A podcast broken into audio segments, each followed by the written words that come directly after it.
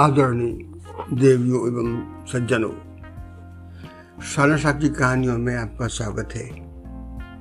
आज मैं आपको एक सौ संस्करण सुनाने जा रहा हूँ। कहानी में सुसंस्कृत एवं वर्षता की भावनाओं से प्रेरित व्यक्तियों की संगत के संदर्भ पर प्रकाश डाल रहा हूँ। आगे मध्य प्रदेश के इंदौर शहर से 19 किलोमीटर दूर गाँव Arania N H fifty two पर स्थित है। लगभग 2000 की आबादी वाले छोटे से गाँव में एक संयुक्त परिवार रहता था, जिसके मुखिया बिशन चंद अपनी पत्नी लक्ष्मी के साथ रहते थे। उनकी तीन संतानें थीं, बड़ी लड़की मीनाक्षी तथा दो लड़के रविकांत व शशिकांत। बड़ी लड़की की शादी इंदौर में कर दी थी। बड़े बेटे रविकांत का विवाह भी भोपाल में हुआ था तथा इंदौर में इंटरनेशनल स्कूल में फिजिक्स का अध्यापन कार्य करता था। शशिकांत छोटा बेटा रतलाम में सेंट पीटर स्कूल में इंग्लिश का अध्यापन करता था। तीन माह बाद स्थायी पद पाने पर उसका विवाह भी इंदौर में ही हुआ। शशिकांत का स्थायी पद होते ही आगरा शाखा में स्थानांतर कर दिया गया। जहाँ सपत्नी स्कूल के समीप सोसाइटी में टू बी की फ्लैट में रहने लगा। उसकी शादी की पहली सालगिरह थी। पति का रेस्पॉन्स देखने के लिए सुबह से ही पत्नी चुप थी। शशिकांत जल्दी उठा और चुपचाप घर से बाहर रवाना हो गया। लगभग एक घंटे बाद दरवाजे पर गिफ्ट और केक के साथ उसका पति खड़ा था। पति ने गले लगा हैप्पी एनिवर्सरी कहा।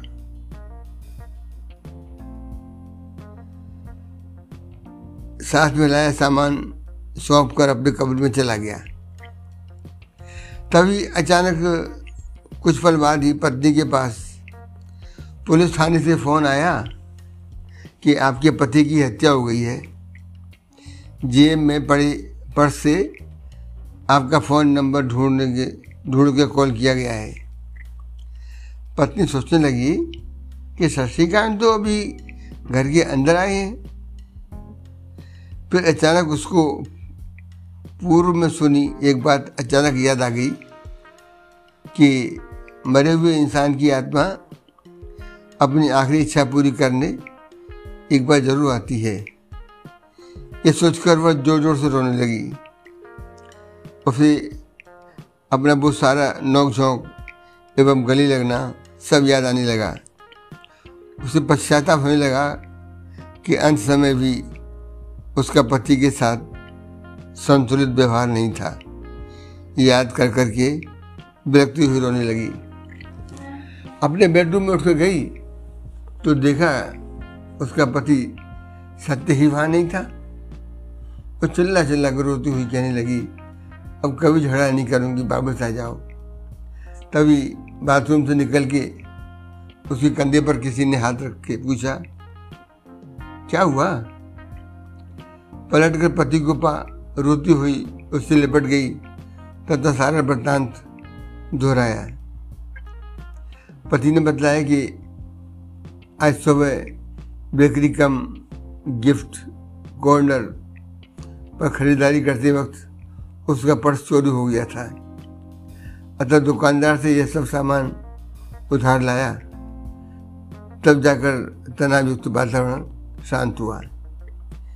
विवाह के एक वर्ष बाद ही पुत्र रत्न की प्राप्ति हो गई। सब कुछ ठीक ठाक चल रहा था। एक दिन स्कूल से आते ही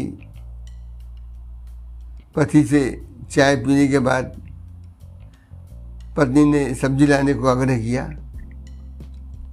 शशिकांत अपने तीन वर्ष के पुत्र के साथ बाज़ार सब्ज़ी लेने पैदल पैदल जा रहे थे कि राह में उनका कोई पुराना मित्र मिल गया। उसके बहुत आग्रह पर वाइन शॉप में बैठकर ड्रिंक करने लगे। बच्चों को फ्रूटी पिलाई। ड्रिंक के बाद शशिकांत ने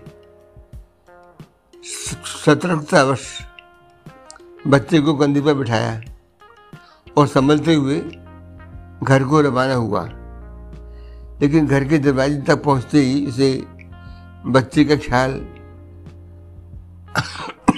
आया। अतः वापस रास्ते भर बच्चे को ध्यान से ढूंढते हुए वाइन शॉप पुनः लौटा। इस तरह दो चक्कर लगाने पर जब बच्चा नहीं मिला तो तीसरी बार घर पहुंचकर हिम्मत करके घर की डोरबेल बजा दी। पत्नी ने जैसे ही दरवाज़ा खोला तो बच्चा कंधे पर बैठाए, शशिकांत खड़ी दिखलाई दिए। सारा नज़ारा देखते हुए पत्नी ने पूछा कि बच्चे को कंधे पर क्यों बैठाए हुए हो? ये सुनते ही शशिकांत को अपनी गलती का एहसास हुआ तथा आश्वस्त होते हुए बोला, अरे, इस बच्चे के कारण ही घर में आने देरी हुई है। तथा विस्तार से सारी घटना बतला दी तथा पत्नी को आश्वस्त किया कि बच्चे की सौगन यह घटना भविष्य में पुनः घटित नहीं होगी।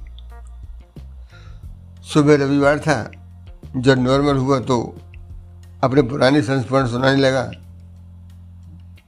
कि कि एक दिन रतलाम में जब अकेला रहता था तो दोस्तों के साथ वाइन पार्टी मनाकर पैदल पैदल अपने घर को रवाना हुआ।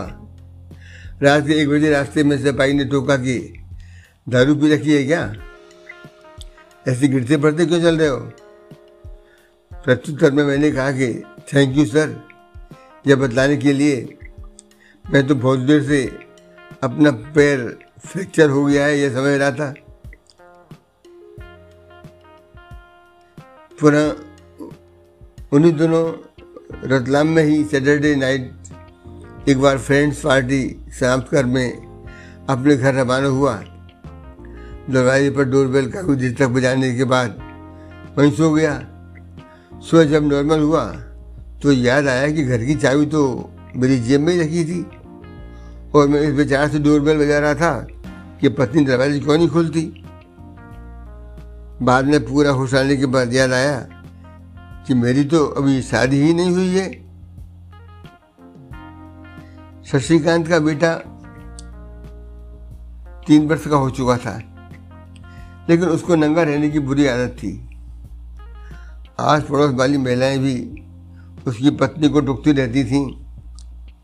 एक दिन बच्चे की माँ ने युक्ति निकाली तथा बच्चे को बताया कि अच्छा जब कोई घर में आएगा तो मैं संकेत में बोलूँगी कि आगरा बन तब तुम्हें लेकर पहनकर ही मेहमान के सामने आना है। इस शर्त को बच्चे ने स्वीकार कर लिया। एक दिन माँ की सहेली इंदौर से उनके घर पधारी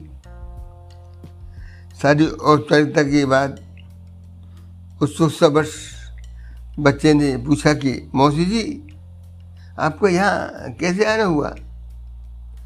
मौसी ने प्रत्युत्तर में बतलाया कि, आगरा देखने आई हूँ। इतना सुनकर बच्चा नेकर उतारने लगा। तथा अपनी माँ को बोला, बेकार ही नेकर पहनाती हो। मौसी तो खुद आगरा देखना चाहती हैं। बच्चे की हरकत देखकर मौसी ने हरमाती हुई बोली, यह वाला आगरा नहीं, बड़ा वाला आगरा देखना है मुझे तो। यह सुनकर बच्चा पापा को आवाज़ देने लगा पापा मौसी को बड़ा वाला आगरा दिखा जाओ। आज भारत में सत्ताईस जनवरी 20 से कोरोना का केरल में आठ होने से स्कूलों में बच्चों की संख्या सावधानी के तौर पर कम होने लगी। यहाँ तक कि ऑनलाइन कक्षाएँ प्रारंभ कर दी गईं। लगभग एक वर्ष उपरांत स्कूल प्रबंधकों द्वारा खर्चा सीमित करने हेतु 50 परसेंट स्टाफ को लॉन्ग लीव पर भेज दिया। बाकी को 50 परसेंट सैलरी कर दी गई। इस चपेट के अंतर्गत शशिकांत भी वापस अपने गाँव अररिया लौट आए। लेकिन भाग्यवश इंदौर में 50 परसेंट वेतन पर उन्हें पुनः जॉब मिल गया। इंदौर उनके गाँव से 19 किलोमीटर होने के कारण रोज़ाना मोटरसाइकिल द्वारा ड्यूटी करने लगे। संयुक्त परिवार होने के कारण पुनः सब सामान्य हो गया है। पीएल लोकल होने के कारण एक रोज शशि वाला माँ की बीमारी का फ़ोन पाकर माँ से मिलने जाने लगी। लेकिन जेठानी ने शशि वाला को आग्रह किया कि एक दो रोज में ही लौट कर आना। यहाँ बच्चों की परीक्षाएँ चल रही हैं। मैं अकेली सब कुछ संभाल नहीं कर सकती। शशि बाला सब सुनकर चुपचाप टैक्सी कर अपने प्रिय रवाना हो गई। वहाँ माँ ने बड़े प्यार से स्वागत किया। तीसरे दिन प्रातः प्रतिदेव का फ़ोन आ गया कि ड्यूटी समापन पर तुम्हें लेने आ रहा हूँ। एकदम मानसूर से तैयार न होने के कारण कोई उत्तर नहीं दिया। इधर शशि बाला के पड़ोस में उसकी स्कूल की सहपाठी अचानक दिख गई जिसे आवाज़ देकर अपने घर बुलवाया। सहेली को जब मालूम हुआ कि यह आज ही वापस ससुराल जाने वाली है तो उससे आग्रह किया कि एक दो दिन और रुक जा। लोग ससुराल में, यही तो सहूलियत है। और फिर अपनी पुरानी स्कूल से बैठे सुषमा, जो उनकी बैंक बेंचर बहुत शर्मिली थी कि बाबू बताया कि कल वह मॉडर्न लुक में बाज़ार में मिली थी। बोलती थी कि मैंने सारे नियम बदल दिए हैं। सोचा कुछ राष्ट्र में भी समय व तन धन से सेवा का संकल्प लें। अतः आजकल दो एन जी ओ सफलतापूर्वक चला रही है, चौबीस घंटे तत्पर रहकर। और घर के कार्य हेतु पेड सर्वेंट लगा दिए हैं। शशि बाला, इस सहेली के वर्तमान आचरण से बहुत प्रभावित हुई। शाम को शशिकांत उसे लेने आ गए आदम के। माँ ने आवाज़ देकर शशि बाला को ड्राइंग रूम में बुलाया। तो उसे घर की ड्रेस में देखकर पतिदेव ने पूछा कि, आप अभी तक तैयार नहीं हुई इसके प्रत्युत्तर में उसने एक दो दिन और रुकने का आग्रह किया। इधर माँ गैलरी में चाय लेकर आ रही थी। उसने इनकी बातें सुनकर बेटी से कहा कि पुराने आई गए हैं तो अभी चली जा। इस वक्त तेरी ज़्यादा ज़रूरत होगी। माँ के शब्द सुनकर शशि बाला को बहुत दुख हुआ और वो नाराज़ होकर सीधे अपने कमरे से अटैची निकाल, यह कहकर घर की ड्रेस में जाने लगी कि अब दोबारा पीहर नहीं आना है मुझे और ससुराल को विदा हो गई। रास्ते पर कोई बात नहीं की। अपने बेडरूम में चुपचाप जाकर सो गई। प्रातः जल्दी उठ तैयार हो जाने लगी। जिसे देख जेठानी ने आग्रहपूर्वक पूछा भी, लेकिन बिना कोई उत्तर दिए घर से निकल गई। ससुराल के परिवारी जन सारे दिन फ़ोन द्वारा खोजने का प्रयास करते रहे लेकिन किसी को भी फ़ोन अटेंड नहीं किया। और रात साढ़े नौ बजे घर आकर बिना खाना खाए अपने बेडरूम में सो गई। पति द्वारा खाना खाने का पूछने पर यह कहकर मना कर दिया कि खाना बाहर से खाकर आई हूँ। दूसरे दिन भी इसी तरह का रवैया अपनाया गया। तीसरे दिन पति ने देखा कि पत्नी पुनः शीघ्र जाने की तैयारी में है, अथवा जल्दी से तैयार होकर गेट पर मोटरसाइकिल लेकर खड़ा हो गया और पत्नी को पीछे बैठने का आग्रह कर रवाना हो गई। रास्ते में काफ़ी हाउस पर मोटरसाइकिल रोक कर पत्नी को आग्रहपूर्वक काफ़ी हाउस ले गया तथा नाराज़गी का कारण जानना चाहा तो बताया कि मैंने अपनी लाइफ का बड़ा एम निर्धारित किया है। उसी के संदर्भ में मैंने कोचिंग क्लास प्रारंभ की है। मैं कॉलेज कॉलेज टाइम में टॉपर रहने वाली केवल गृह कार्यों में समय बर्बाद कर, करना अब और नहीं चाहती। क्योंकि मैं घर में कोई सहयोग करने में असमर्थ रहती हूँ, अतः खाना नाश्ता सब कोचिंग सेंटर की कैंटीन में व्यवस्थित किया है। बड़े उद्देश्य की प्राप्ति में समय तो अतिरिक्त देना ही पड़ेगा। वही मैं भी कर रही हूँ। मैं चाहती हूँ सेवा का दायरा राष्ट्र में बड़ा, बढ़ा पाऊँ। अतः घर, पड़ोस, समाज और राष्ट्र सेवा में मेरा अधिक से अधिक योगदान की आवश्यकता है। इसी संदर्भ में मैंने दिशा निर्धारित की हुई है। अवश्य ही आशा की सफलता निश्चित है। पुनः हमारी खुशी दूसरों की खुशी में छिपी हुई है। जब हम औरों को उनकी खुशियाँ देना सीख जाएँगे तो अपने आप ही हमें हमारी खुशियाँ मिल जाएँगी। अतः मेरा जीवन का उद्देश्य भी यही है।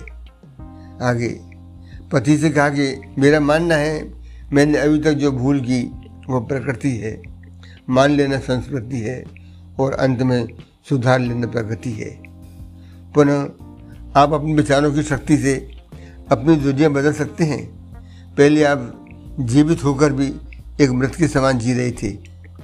जीवन में कठिनाइयाँ तो आएँगी, उनसे घबराए नहीं, उन्हें पीछे छोड़िए। विजेता बनिए, समाज का, खुद का विकास करिए और अपनी उस वास्तविकता का निर्माण करिए जिसको करना चाहते हो। अतः मैंने दृढ़ संकल्प के साथ, नियम बंद हो, सतत सुरक्षा के साथ उद्देश्य प्राप्ति की ओर अग्रसर हूँ।